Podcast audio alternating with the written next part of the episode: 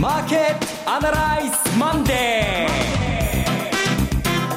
皆さんこんにちは松尾英里子です。マーケットアナライズマンデーをお送りします。パーソナリティは金融ストラテジストの岡崎良介さん。岡崎です。よろしくお願いします。そして株式アナリストの鈴木一之さんです。鈴木一之です。おはようございます。よろしくお願いします。えさらにラジオ日経の鎌田伸一記者です。鎌田です。よろしくお願いします。皆様よろしくお願いします、はい、この番組はテレビ放送局の BS1212 で毎週土曜昼の1時から放送中のマーケットアナライズプラスのラジオ版です。海外マーケット東京株式市場の最新情報はもちろんのことテレビ放送では聞けない話など耳寄り情報満載でお届けします。さて岡崎さん、週末はセミナーがあって、えあの海部町でですね、え豊商事本店のセミナー入りきれない立ち見が出てたというですね大盛況で。あの日ハロウィンだったんですよ。そうですね、でセミナーの前にコーヒー飲みに行こうと思ったら豊商事のそばの最近できたと思われるカフェに入ったところ、はい、なんかすっげえ恐ろしい顔したですねお姉さんが出てきて。これでかぼちゃの中こ着ててこれこれは偉いとこ来たなと思ってきびすを返して帰ろうとしたら「いやいやコーヒーやってますから」って。でそこでコーヒー買って行ったという。ゾンビメイクです びっくりしましたけどね、はい、このハロウィンっていうのは急速に広がってる気がするんですけどここ数年ですよね。あの、うん、まさにそうですね、はい、ディズニーランドから広がったなんて説もあるぐらいなんですけど。ただ鈴木さんどうですか？我々が小学校の時はバレンタインなかったですよね。バレンタインデーはえありません。バレンタインのチョコレートって我々は中学で突然なんか始まりだして、今じゃここまで来てるんで、はい、あの時のスピードと考えたらやっぱり今のスピード物が流行るっていうのはこういうスピードなんだなっていうのを思い,、ま、思い出しません？そうですね、はい、まあ、言われてそう思い出しました。バレンタインは昔はありませんでした。なかったですよ。鈴木さんだけなかったわけじゃなくて 全般的になかった。私が中学3年の時突然始まったんですよ。へえいやなんだか時代の流れというかね。こうあのハロウィンも含めてまあなくてはならないね。お菓子業界になくてはならない。こうイベントになりましたしハロウィンも多分なんかこうビジネスとして確立していくんじゃないですかね。これからでもどっかでねあの仕事を獲得する会社なんか業種ですとか出てくるのかもしれませんね,、ねねさあ11月に入りまして寒い今日ですけれども今日も熱く進めてまいりたいと思います。この番組は株365の豊か商事の提供でお送りします。今週のストラテジーこのコーナーでは今週の展望についてお話しいただきます。えー、先週でこういっちゃなんですけども、日本株の、あの、大きなフォローウィンドウであった日銀の金融緩和期待終わっちゃったんで、そういう意味では今週素直に今、利益の確定に押されてる、こういう感じなんですよね。どこまで下がるかっていうと多分1万8000割れまではいかないと思うんですけれども、はい、なかなか先週つけた1万9200円ぐらいの高値をですね、えー、あっさりと追い抜くのは難しいんじゃないかと思います。というのは、今週末雇用統計控えていて、この結果次第ではもうアメリカの金融政策12月間違いなく利上げしてくるという判定もできるし、逆に、えー、年内ないかもしれない、あるいは来年ないかもしれない。もうアメリカの景気今、どれぐらいのスピードで走ってるのか見えてくると思いますからね。そういう意味では、今週は簡単にはみんな買いに、ね買いに傾けることも売りに傾けることも難しいと思いますので、どちらかというと利益の確定が先行する。こういう週間になると思いますね。うんあの、先週はもう一日ごとに何かしら重要なスケジュールがもう目白押しでハードルで待ち構えてたと。そう。材料が両方重すぎて右にも左にも行きにくかった。でも最終的には買いが勝った。はい、買い戻しが強かった。こういう週間ですよね。うん、だからまあその材料を見ながら一日ごとにこうポジション変えなくちゃ、考えなくちゃいけないと。で、今週に関しては全部出た後で、ですね、はい、えまあこういう時はまだ待ってますけどね、うん、で、とりあえずまだ買えないというところですか？あの、雇用統計でこっぴどく経済が悪くななっていない限りは、なりそうな気配がない限りは12月利上げでしょうから、うん、そういう展開でいくんじゃないですかね。まあ先週の買い戻しを見ても、結局、フェドが利上げできる環境がまだ続いている。つまりアメリカの景気はそんなに悪くないんだという、うん、ここにまあ最終的な結論があって、その結果アメリカ株があれだけの戻りを、まあ見せたと。そしてそれに乗っかって日本株も戻ったということなんでしょうね。やっぱりじゃあ FOMC の内容というのは、すごく意味合いのあるものだったという捉え方になるんでしょうか、ね、だと思いますよ。次の利上げで、次の利上げじゃないや、次の12月の FOMC で議論するってはっきり書きましたからね。次でっていう。それで、決めましたからね。海外に対しての懸念するような部分が、なんかセンテンス1行なくなったりとかで、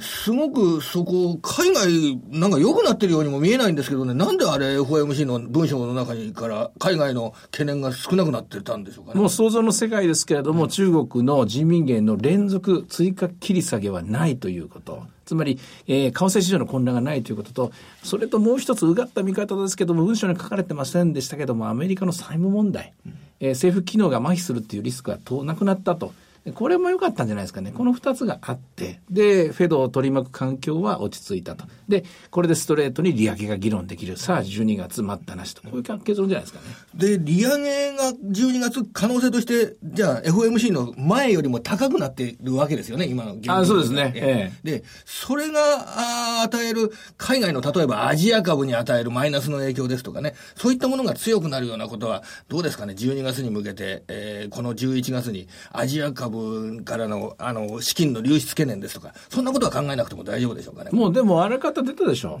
うん。あらた、あらかたそれリハーサル終わってます。まあ、最後の最後、実際にやるぞとなればもう一回来る可能性あると思いますけども、それよりも一番心配してたのは、フェド自身が自信を失ってですね、アメリカ景気というものが、経済というのが弱いんじゃないかそっちが出るのが一番怖かったので、それがなくなった分だけですね、今回の FOMC は株にとってはプラスだったと、こう考えるべきでしょうね。ただ、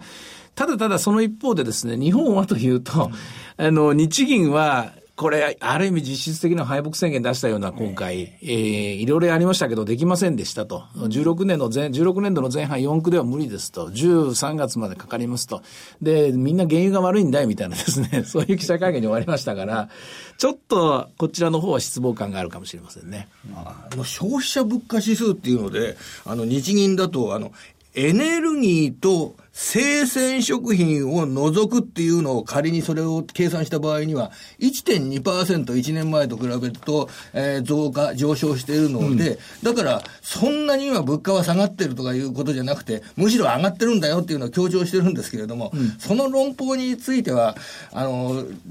どんなふうに受け止めればいいでしょうかね。1.2でしたっけね。1.2ぐらいは、あの、0.9だったから、まあ、いずれにしても1%前後その0.9っていうのは、あの、もう書いてあるあのやつで、あの、エネルギーと、えー、酒を除く食品を除いたもの。で、え生鮮食品以外の食品は上がってるので、あのポテトチップスとか、あの、あの、個数が少なくなって値段上がったりしてるんですよね。で、生鮮食品とエネルギーを除くと1.2%ぐらいの増加の計算になる、上昇の計算になるんだよって言って、だからそんなにあなたたちが言ってるほど、えー、物価は下がってるわけじゃないと言っている、強調してるんですよ。うん、でも、ちょっとそんなに説得力がないように捉えられてるんですよ、ね、まあそうでしょうね。まあ実際に2ですからね、あの0.9でも1.2でもいずれにしても足りないわけで、で、足りる、えー、それが満たされるまでにはあとおよそ1年かかるっていう結論ですから、うん、そういう意味では、なんだ、あの、最初は2年であの2倍で、2年でやるって言ってるけど、2年がダメで、えー、で、結局また3年かかるわけね、みたいな話ですからね。で、追加緩和は何もしないっていうことは、まあ、じゃあ、ほっとくわけっていう、そういう見方でしょうから、市場はちょっと失望感あるでしょうね。うん、で、それと、あの、GDP の見通しも過保持してます、してますからね。ですから、あの意味、あの、それについての言及がなかったというところを見ると、結局、景気はここから先は政府にお願いしますよと、もうある意味さじ投げたというふうにも見て取れる。そういう、まあ、コメント、そういう声明だったと思いますね、日銀については。これ、ドラギ総裁が先週、うん、先々週、ええ、この12月には利下げすると言って、ユーロが大きく動きました。で、今回、FOMC でも、イエレン議長は今回は表に出てきませんでしたが、ええ、イエレン、FOMC の議事録、声明文の中で、明確に12月に論点を移したと。で、二つの世界の中央銀行は、すごく立場をはっきりさせて、マーケットから称賛されたんですが、日銀に関しては、物価見通しを先送りしたり、で、なのに追加緩和を見送ったり、うん、だから非常に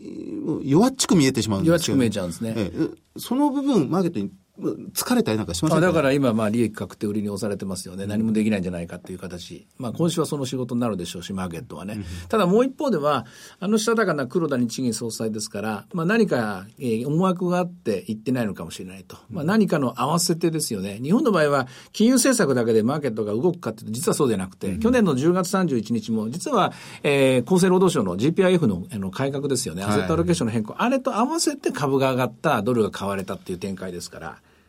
はい、そうすると、うん、11月ってなんか GDP600 兆円に増やすための施策っていうのが、あの、具体的に出てくるんじゃないかっていうふうにされるスケジュールにあるじゃないですか。ね、それと合わせてっていう合わせての可能性もあり得るんです、ね、あると思います。えー、まあ、しかし、いい加減マーケットもその話、この話疲れてますからね。まあ、毎回毎回この話ばっかりですからね。ですからあい、いつまでこの期待が続くかどうかはちょっとわかんないですよ。うんただいずれにしても、まずは今週は、えー、利益確定売りに押される。一回も、えー、もう少し下に調整すると言いますかね。窓もいくつ変えてるみたいですからね、そこを埋めるかどうかっていうのがテーマになると思います。今週のストラテジーっていうと、やっぱりあさって、えー、日本郵政が上場するんですけど、あの、官報とゆうちょ銀行合わせて、結構でかい上場になります。すね、これは、何らかの日本株全般に対しての、何らかの影響を与えますかね、これ、上場というのは。まず上場して、まず、えー、取引開始後何分後によるかどうか。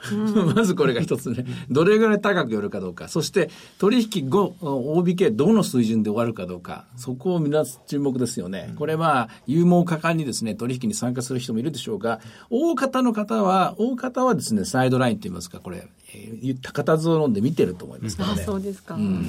あの、JR 東日本が上場した時に、僕覚えてるんですけど、あの、その JR 東日本は会計杯切り上げたんだけれども、他の株がやたら売られたっていうケース。うん、なんか、そんな、あの、嫌な気持ちになることってありえませんか まあ、あの、投資家の方といいますか、ラジオを聞いてる方は、一緒に日経平均全体を見るとともに、例えばみずほは、例えば三菱 UFJ は、例えば三井住友これを見といた方がいいでしょうね。うん、まあ、あるいは銀行株全般でもいいんですけどもね、あの、一極集中的に一人勝ちするかもしれませんからね。あの、例えばゆうちょ銀行で考えればですね、幹部債務に関して言うと、これライバル強いですから、そう簡単にここに全部お金が集まるとは思えないですけどもね。うん、まあいろいろそういう思惑をはらみながら、この11月4日っていうのは、出来高的には大きくなるんじゃないですかね。うんそうしますと全体トータルで、うん、えー、まあ、先週まではもうすごくスケジュールが緻密、タイムタイトでしたが、今週からは買いのチャンスを伺うどころか、そうそうではなく、まだ買えない。そそのポジションを見ていくということになりますか？えっとね、消極的な言い方ですけどね、あの、例えば1万8500円で買ってる人は利益の確定した方がいいと思うし、うん、あるいは1万8800円で売ってる人は、ああの、利益の確定を、えー、ショートカバーした方がいいと思うし、できるだけ今週はニュートラルに近づけた方がいいと思います。おそらく来週からまた用意ドンが始まると思うので。こういう統計ですね。えー、そこから始まると思いますね。はいところで、株365の動きどうでしょうか、はい、今日は今743円、えー、出だしが844円だったんですけど、やはり押されてますね。あ、でも下は結構ありましたね。711円までいっています。交互期のように見えますけれども、まずは下をテストしている、こういう感じですね。うん、あの、11月祭日が3日と23日2日あるんですけれども、あの、祭日に株365の取引ができるんですね。そうなんですよ。えー、3日の日の祝日も23日も祝日もあって、はい、で、ここね結構海外に振り回されるんですけども、こういう祝日のところで大事なのは、はい、えー、その前日、つまり、えー、明日の取引でいうと、今日のニュ、えー、東京が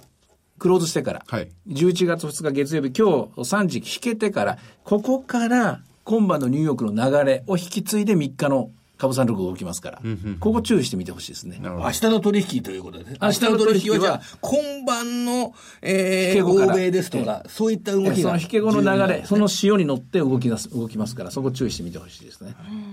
その他、こう、株式、為替気になる点はありますか？やっぱりあの、為替がやっぱ強い、あの、ドルが強いんですね。うん、あの、為替は、えー、どちらかというとこれ、えー、ほぼほぼドルの金利上昇、切り上げですね。これを織り込もう、織り込もうとしてますね。まあ、それにフォローさせてるのが、ユーロがもっと緩和するっていうことをはっきりさせてますから、はい、ドルユーロで言うと、はっきりとユーロ売りドル買いが流れてます。円が、そういう意味では、円安ドル高に行きたそうにしてるという感じもありますね。